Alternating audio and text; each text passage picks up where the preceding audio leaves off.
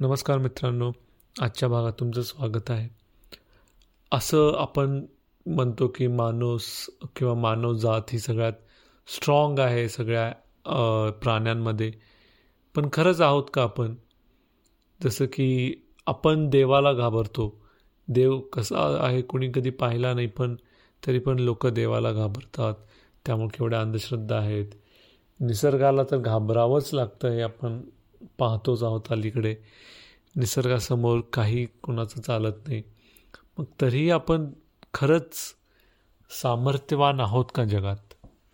हो मला असं वाटतं की या सगळ्या गोष्टी जर निसर्गाने आपल्याला दिल्या नसत्या इतक्या मुबलक प्रमाणात तर आपण जी प्रगती केली आहे ती करू शकली असती का? म्हणजे आपण साध्या साध्या गोष्टींसाठी निसर्गावरती अवलंबून आहोत. पाणी अन्न निवारा वारा या सगळ्यांसाठी आपल्याला निसर्गाचीच साथ घ्यावी लागते. भलेही आपण आता विज्ञान भरे चंद्रावरती आपण जरी पाऊल टाकलेलं असलं तरीही. त्यामुळं मानवता मानवता मानवतेची जात जरी कितीही आपला झेंडा घेऊन म्हणत असली की आम्ही खूप मोठे आम्ही खूप मोठे पण तसं खरं तरी नाही आहे अशाच मानवतेच्या एका प्रतीकाचं बद्दल एक कविता आहे. विवेक मोहन राजापुरे यांची कविता आहे. सोडून दे यार डेअरिंगच्या बाता. असं या कवितेचं टायटल आहे. कविता विसाव्या शतकाची नावाच नावाचं एक पुस्तक आहे कवितेचं जे त्यामध्ये वेगवेगळ्या कवींच्या त्यांनी विसाव्या शतकामध्ये लिहिलेल्या कवितांचा हा एक कविता संग्रह आहे. शांता शेळके आणि अजून शांता शेळके परांजपे वसंत डहाके निलिमा गुंडी या यांनी संपादित केलेल्या कविता आहेत. त्यातली कविता आपण ऐकतोय. सोडून दे या डेअरिंगच्या वाता. कसलं डेअरिंग फिरिंग? दिवसभर बँकेत आकडे मोडून. कसलं डेअरिंग फिरिंग? दिवसभर बँकेत आकडे मोडून. ट्रेनच्या लोखंडी विळख्यातून. सही सलामात खुर्चीत पहुडेपर्यंत जिरून जाते. कसलं डेअरिंगनी फेरिंग दिवसभर बँकेत आकडे मोडून ट्रेनच्या लोखंडी विळख्यातून सही सलामत खुर्चीत पहुडेपर्यंत जिरून जाते तुझ्या छातीतली अर्धी अरग अर्धी अधिक रग.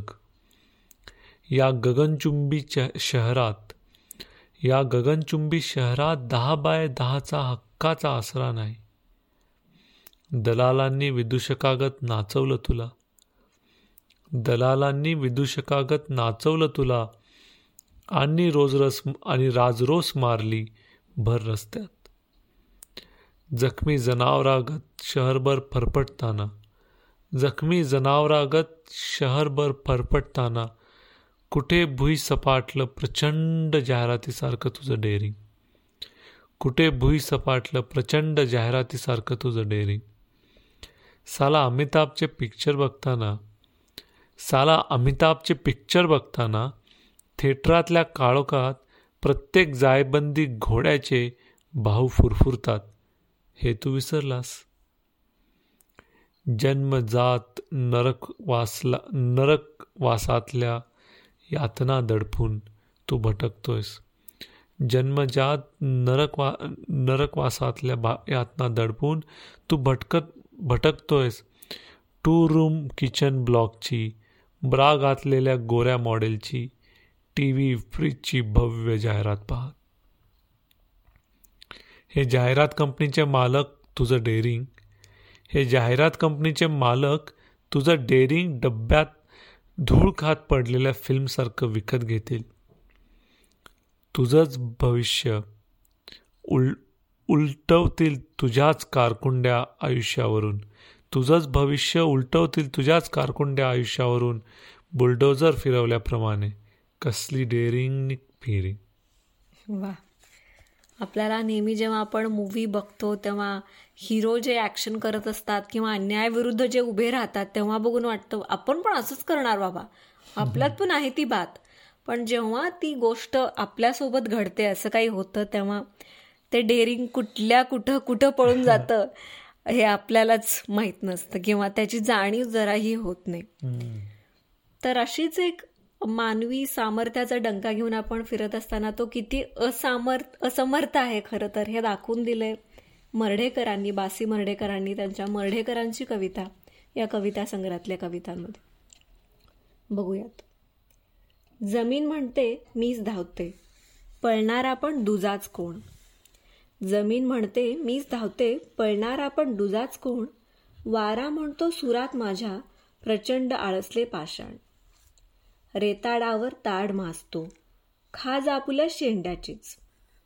रेताडावर ताड मासतो खाज आपल्या शेंड्याचीच अस्मानातून विमान तरते आईट आपले पाय अडीच. आळो आरोळ्यांची राळ उडवणी पहाड केला जागा म्हणती. आरोळ्यांची राळ उडूनी पहाड केला जागा म्हणती हाडांवरती कलम लावणी इस्पिळात इस्पितळातून विश्व उगवती. इस्पितळातून विश्व उगवती. देवासाठी दगड पूजिला मानवतेची आता आरती. देवासाठी दगड पूजिला मानवतेची आता आरती. संस्कृत झाला शब्द म्हणून का देम्हाऱ्यावर नवीन कांती? दगड गाडला गाडा हाडे. शेंदूर गेला रक्त जाऊ द्या. दगड गाडला गाडा हडे शेंदूर गेला रक्त जाऊ द्या. अज्ञानाच्या गळफासातच जरा जगा आणि जरा जगू द्या.